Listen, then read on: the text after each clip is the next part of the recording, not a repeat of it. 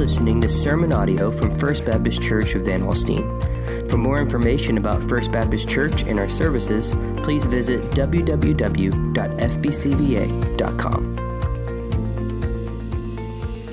Sound good today? I love to worship with you.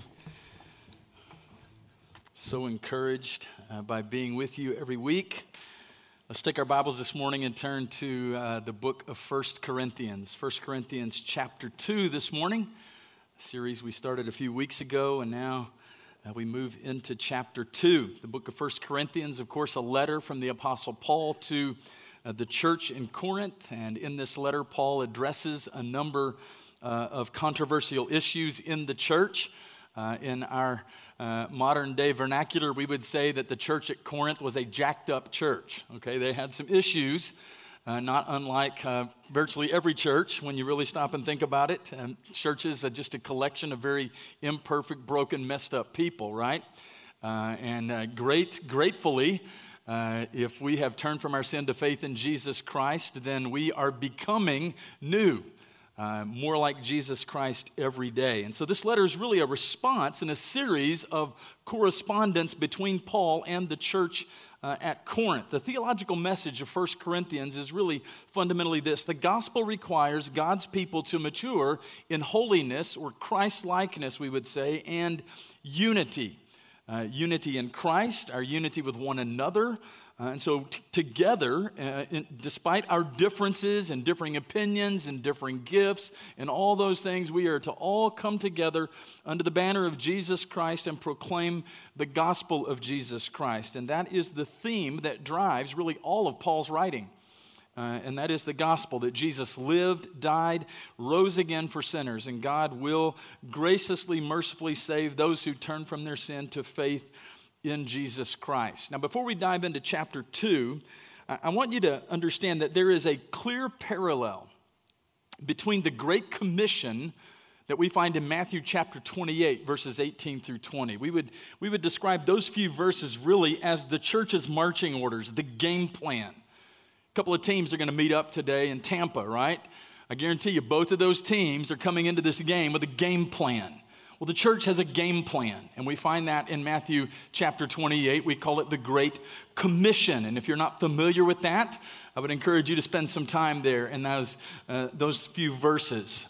Uh, but those are our marching orders. Well, there's a, a, a, clear parallel between the Great Commission of Matthew chapter 28 and what happened here in Corinth. And we find record of that actually in the book of Acts, Acts chapter 18, verses 1 through 11. So let me break that down for you just a little bit.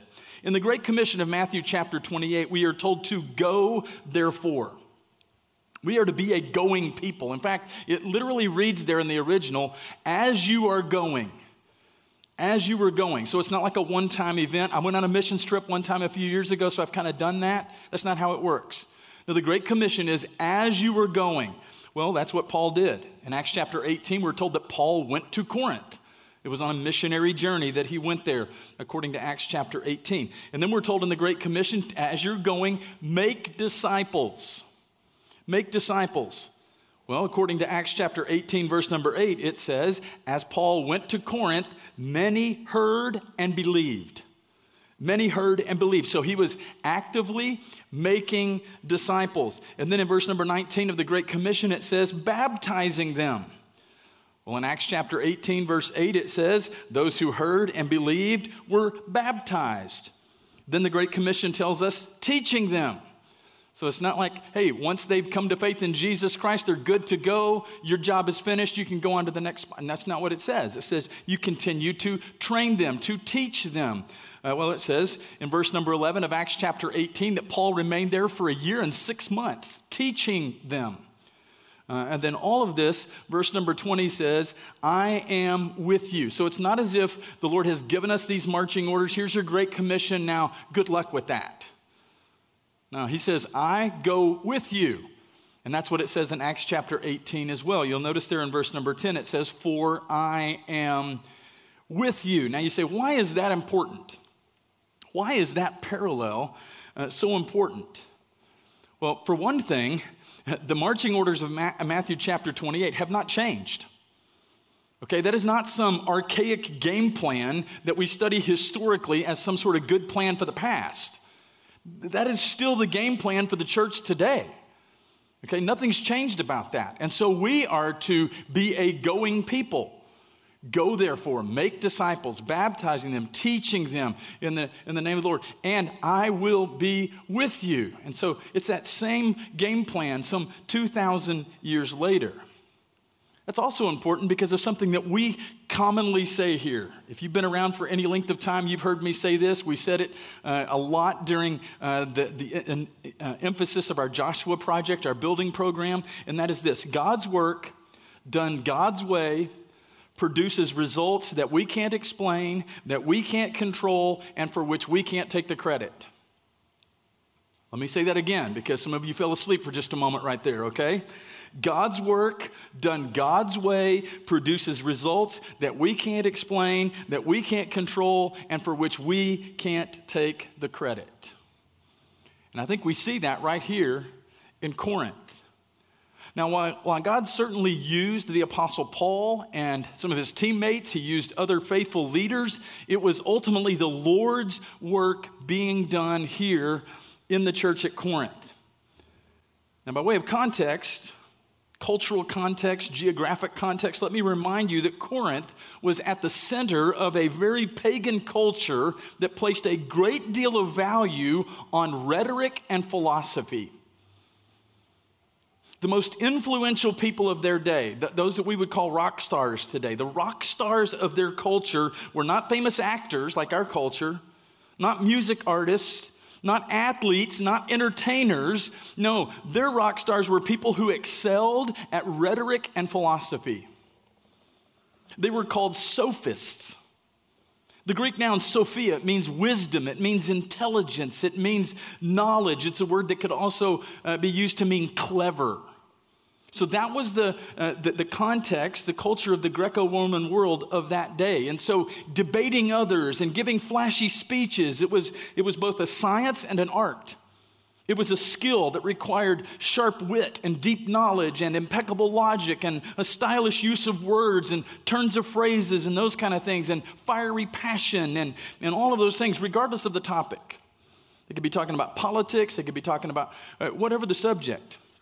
And here's the crazy thing the most successful orators or speakers or, or uh, rhetoricians, they had uh, devoted followers, loyal students who would actually pay to be their disciples.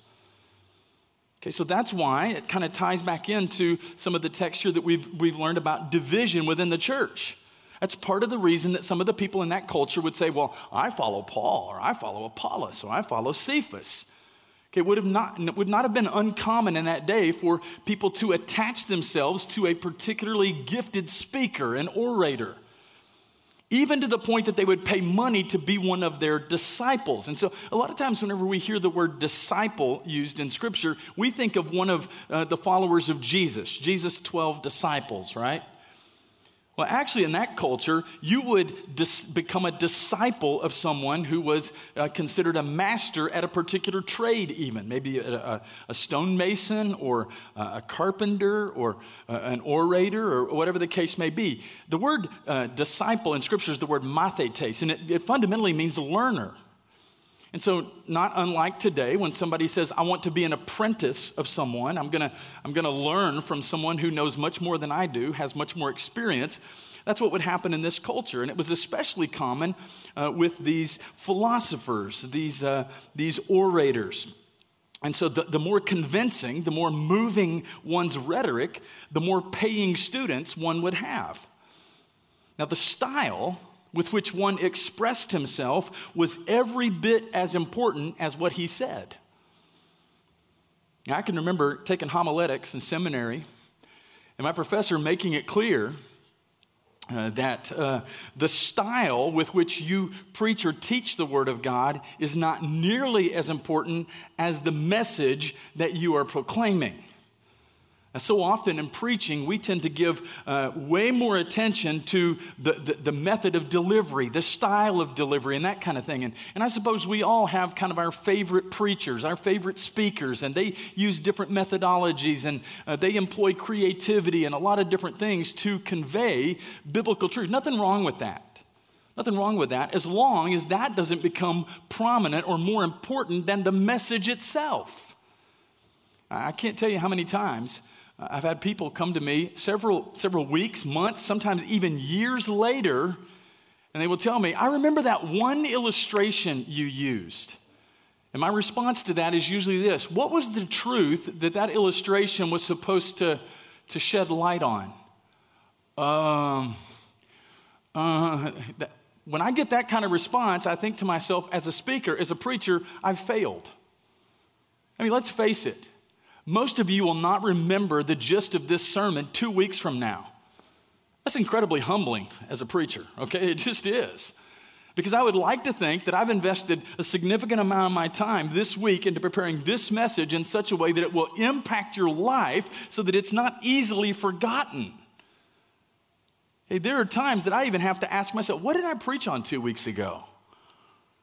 Okay, so while communication is important, and, and, and Paul is certainly not opposed to persuading people, uh, Paul certainly did that. He makes the point here that the message is far more important than the style with which it is delivered. He definitely didn't want the message of the gospel to be overshadowed by the messenger of the gospel.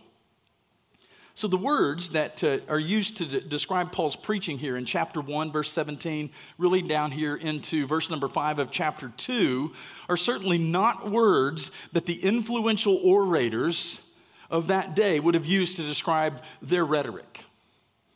Instead, Paul describes his preaching using the metaphor of a herald. A good herald is a messenger who faithfully announces another's message. And so, while I understand technically what we're saying when uh, I refer to the sermon this morning as my sermon, I'm preaching my sermon. You may say, hey, I really appreciated your sermon. Yeah, it, it's my sermon in the sense that I've, I've spent time this week digging into God's word and studying and preparing and all those things, but ultimately, it, it's not my message.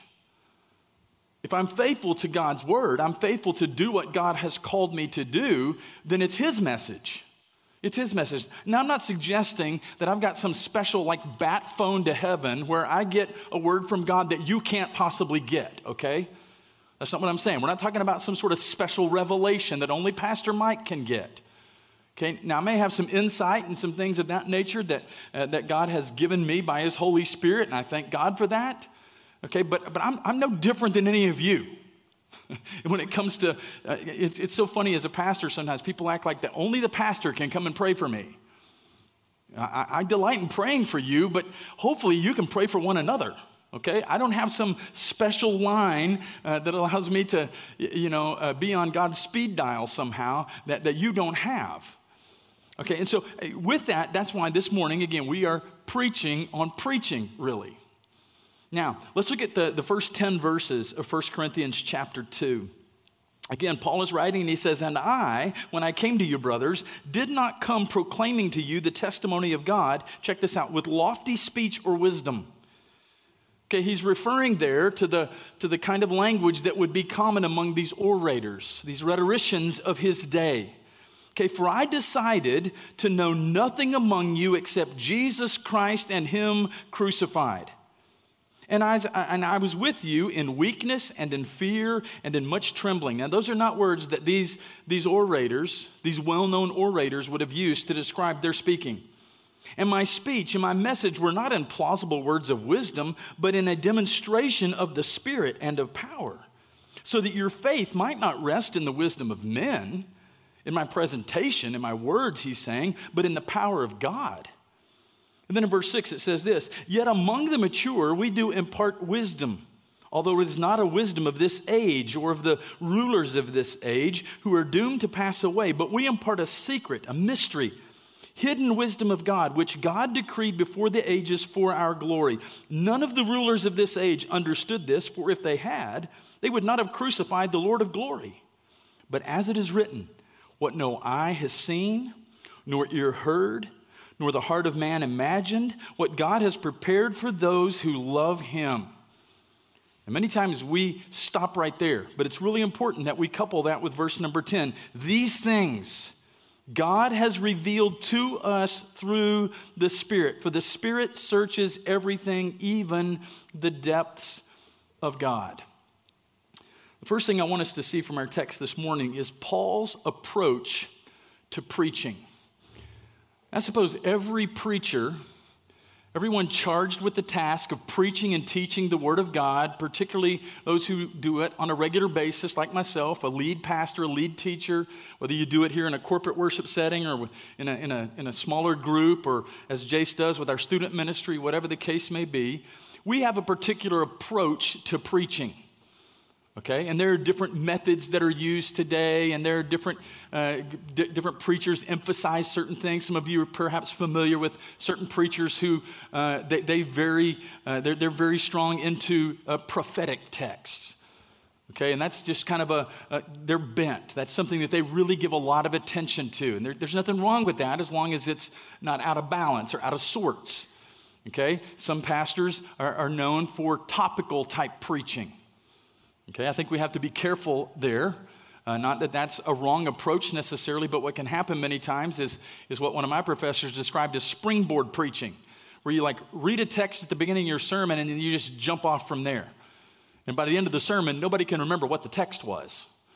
Okay? What we want to be committed to, what I believe God's word instructs me to be committed to, is what we would call text driven preaching. Okay, in other words, the text drives the message. Okay, some would call that expository preaching, and that comes from the idea of exposing the text. That's what I want to do. So I don't want to get up here every week and just spout off, you know, meaningful moments with Mike as I give you my opinion about a lot of stuff in the world.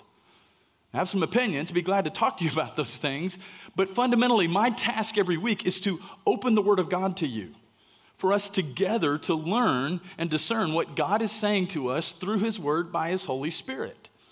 Okay, that is text driven expository preaching. Now, a lot of times, and some of you grew up in this kind of environment, it's kind of culture uh, where uh, you, your steady diet was verse by verse through a uh, book of the Bible, for example, much like we're doing here with First Corinthians. Great. Great way to preach and teach the Word of God. I think uh, there's a number of things that that does for us.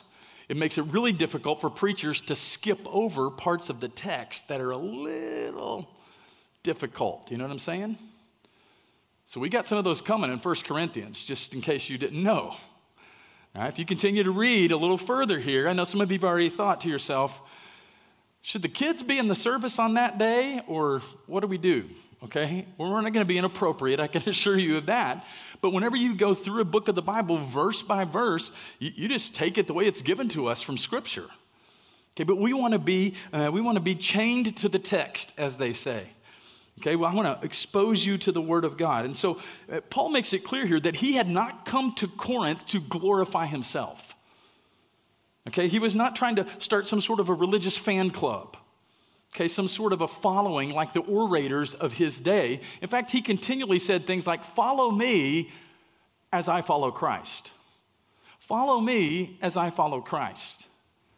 Okay, so he, he had not come to glorify himself, but to glorify God. He simply declared God's word in the power of the Spirit. He was an ambassador, we call it, an ambassador, not some sort of uh, slick uh, Christian salesman.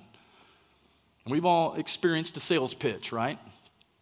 Man, you're smack in the middle of it, and you're like, when, when, when will this end? Okay, that's not what Paul was about. Um, in fact, we always want to, uh, in many ways, be like an envelope.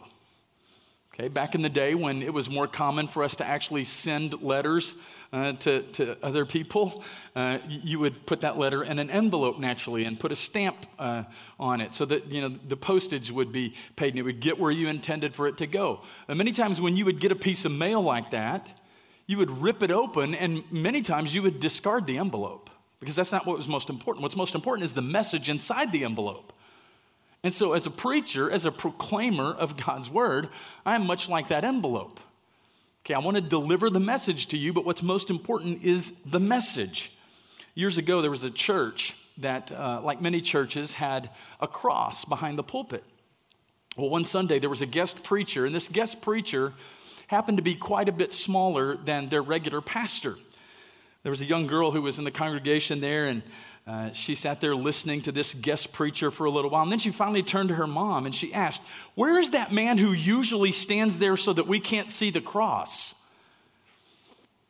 And as I read that illustration, I thought, I never want to be that person who preaches in such a way that you don't see the cross. I don't want you to leave here thinking, man, that was a great sermon. What a great preacher. I want you to leave here thinking, oh, what a great Savior. That's the task. So Paul was laser focused on proclaiming Jesus Christ, and it says here, and Him crucified. Now that's important. He preached Jesus. He preached Jesus. He didn't preach Jesus as some self help guru. He didn't preach Jesus as just a good moral teacher to help the Corinthian people become better people, because that's not the gospel. Remember, Jesus did not come, live a sinless life, die a substitutionary death to just make good people better. He did all those things, died in our place to make dead people, spiritually dead people, alive. I think we need to remember that. So, so Paul preached Jesus Christ and Him crucified. In other words, he proclaimed the gospel that the Corinthians were sinful people just like we are, in need of a Savior. And he preached the death, the burial, the resurrection of Jesus as the life giving power of the gospel message. And he did this to the glory of God. That's how he approached preaching. He didn't come into Corinth saying, Man, I'm going to try to compete with all these orators around us. I'm going to be one of the, the better known speakers of our day. In fact, historians tell us that he really wasn't all that great of a speaker. That was his approach to preaching. Let's secondly notice today Paul's attitude in preaching. Though he was an apostle, Paul came to them as a humble servant didn't depend on himself. He became nothing, in fact, that Christ might become everything. And so Paul would bring this up again and again in his writing, even to the Corinthians, contrasting himself to the false teachers that had invaded Corinth. And we find record of that in 2 Corinthians chapter 10, verses 1 through 12. So Paul had learned this fundamental truth that when he was weak, God made him strong. Now, don't, don't misunderstand what Paul is saying here. Paul is not suggesting that we are to preach poorly or we're to preach uh, with timidity. Okay? That's, that's not what he's saying. He's not saying that we're to avoid using the gifts that God has given us. He is saying that the source of our confidence must never be in ourselves. The goal of every preacher uh, should again never be to hear, oh, what a great preacher, what a great sermon, but to say, oh, what a savior. So Paul depended on the power of the Holy Spirit. The word demonstration that you see there in verse number four, it's an important word. It means legal proof presented in court. So the Holy Spirit used Paul's preaching to change lives. That's why we say often here, we do not want to just come together every week so that we can be better informed. Okay, now I hope you leave better informed for sure, learning something that you did not know before. But that's not fundamentally why we come together. We come together around God's word so that we can be transformed. Not just better informed, we want to be transformed by the power of the message of the word of God. Um, we sometimes lose sight of that. We preachers, we, we are naturally many times prone uh, to pride. Very easy to depend on your own strength, your own abilities, your own giftings, and those kind of things. Very easy to do that. I'm ashamed to tell you how many sermons I've tried to preach in my own strength, my own power, depending on my own creativity and all these different things. It doesn't work. I sometimes say that, that preaching is a lot like golf, okay? If you've played golf with me, you know that I'm never gonna make any money at golf, okay? I'm just not. Uh, I don't play enough. I'm not committed to it enough. I, I, I enjoy it. But here's the thing most of the time, when I hit a decent shot, I have no idea how I did it. That's the problem. You know, it's one of those shots that people, you know, golfers say, that one will keep me coming back. Well, the problem with me is when I hit one like that, it looks really pretty, almost like those guys on TV. I do that every once in a while, but I have no idea how I did it. Most of the time, when I try to replicate that swing and that shot, you know what happens? The ball goes, or it goes, it's a very humbling thing, right? Well, preaching is the same way. There are times that I can sit in my study all week and I can work and I can come up with illustrations and all these different things that I think, man, this is just, this is gonna, man, it's gonna connect and it's really gonna, and then when it's all said and done, I walk away feeling like I laid an egg. I mean, there's just this sense, this feeling that it just didn't connect. Like people just didn't get it. It just wasn't happening today. There was a gifted preacher who was feeling especially good about his uh, Sunday sermon one week. And after he and his wife had enjoyed lunch with some of the church members and everything, they were driving home and still feeling pretty good about himself. He turned to his wife and he said, Sweetheart, how many great preachers do you think there really are today? And she said, I'm not real sure about that, but I'm pretty sure there's one less than you think. it can be a very humbling thing, um, this preaching. So that's Paul's attitude in preaching. Let's consider, thirdly, this morning, Paul's aim in preaching. Paul's aim in preaching.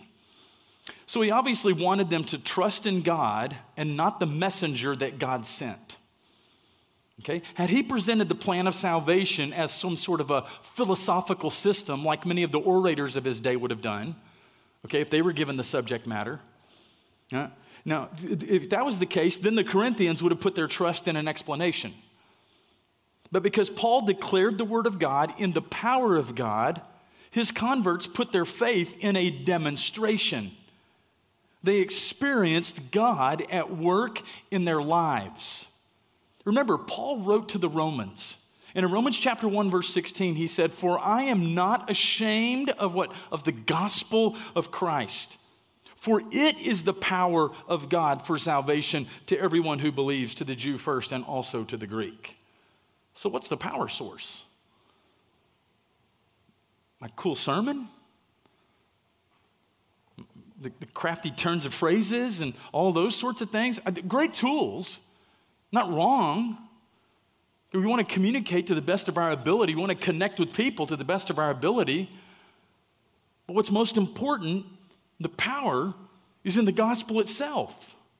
You know, that's one of the things that makes, uh, makes preaching the ministry of preaching so very scary. And I've shared my testimony with you. You know that how when I was first called to preach, it scared me to death because I hated the thought of talking in front of people.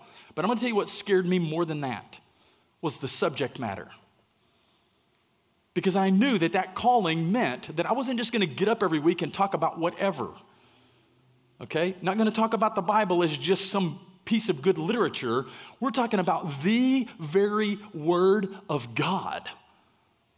That is an incredibly scary thought. Because what happens if I mishandle the Word of God? What happens if, even in my best effort, I, I mislead people or I confuse people and I, I, I bring more confusion than I do clarity? It's a crazy thing. And then when you, when you begin to, to, to, to, look at ministry and the ministry of preaching week in and week out and pouring your heart into a group of people and, and, and opening God's word together, th- there's some things about that that just, uh, it becomes almost overwhelming at times. We often say it this way. Whenever you preach, it's a lot like delivering a baby. Okay, been in the study all week and been putting the pieces together, been studying the text, doing exegesis, all the different things, all the di- using all the different tools that a preacher uses and all those things. You, you put the message together and then, man, you've got this incredible burden you feel. And then you come up and you, you empty yourself of that burden. But then you get up on Monday morning and discover that you're pregnant again. That's how preaching works. That, is the cycle of pastoral preaching and teaching ministry. And it starts all over again early on Monday morning when I will, very likely tomorrow morning sometime, I will open God's Word and I'll begin to look at verse 11 of 1 Corinthians chapter 2. Now I'll begin to read over the next section of verses that we're going to look at next week together. Okay? But whose word is it? Whose message is it ultimately? Not mine. It's his. And Paul recognized that here. It's very clear that he did. Understand this salvation was purchased by the Son. God the Son. It was planned by God the Father. And while the gospel is this is this is life-changing. Listen to this statement. While the gospel is simple enough for an uneducated pagan to understand, believe and be saved, it is also so profound that the most brilliant theologian can't fathom its depths. And about the time any one of us thinks we've got it all figured out, we're in a really dangerous place. I love reading, uh, man, old, guys, guys who are long gone. And I, I, love to discover that while, while many of those people literally gave their entire lives to a better understanding of the Word of God, ultimately, when it was all said and done, I, I would have to echo what they say that I've only, only touched the tip of the iceberg of all that God's Word tells us, all that God has for us. So, what are some characteristics of this wisdom? If it's not man's wisdom, it's God's wisdom. What does that look like? Well, it, according to the text here, it's a wisdom that comes from God and not from man. It's a wisdom that has been hidden, he says here in verse number seven. It's a wisdom that involves God's ordination. It's a wisdom that results in the glory of God's people. It's a wisdom that is hidden from the unsaved world. You ever feel like a coworker, or someone you've been sharing the gospel with, like they just don't get it yet? They probably don't. Scripture tells us the natural man, and when it says that, it's talking about the unsaved man. The natural man receives not the things of the Spirit of God, for they are spiritually discerned. So you have to have the Holy Spirit living within you, dwelling within you, to better understand these things. It's spiritually discerned. Okay, so this is a wisdom that is it's a mystery, he says here. It's hidden from the unsaved world. But this wisdom applies to the believer's life today. As we close, I want you to consider this for a moment. It would have been very easy for you to sit here for the last 20 or 30 minutes or however long I've been preaching and think to yourself, well, it's pretty neat to kind of listen to Brother Mike preach a sermon to himself. Maybe to Griff and Jace and the others who, who teach here at First Baptist Van Alstyne. Well, this definitely has our name written all over it, okay, no doubt. But it applies to all of us. While you may not be called to this office, we call it, while you may not be called to this type of ministry, particularly vocationally, if you are a follower of Jesus Christ, if you are a disciple of Jesus Christ, then you are called to be a proclaimer of the gospel. And that is fundamentally what preaching is. Your life preaches a sermon every day. It should. And it should be pointing others to Jesus Christ. And so many of the principles that Paul unpacks for us here in this second chapter of 1 Corinthians, it applies to all of us. So when you're sharing the gospel with a coworker or a neighbor or a family member or a friend or whatever the case may be, ultimately you don't want them to walk away from that discussion thinking, that dude's pretty clever. Boy, she sure is smart. The most important thing is that they say, man, that person serves an amazing God who's full of grace and mercy. And, that, and he's demonstrated his love for us through his son, Jesus Christ. That's what's most important. So, what's your approach to proclaiming the gospel? However, you may do it. What is your attitude in that? And ultimately, what is your aim? Thank you for listening to this message from First Baptist Church of Van Alstyne. For more information about our church, visit www.fbcva.com.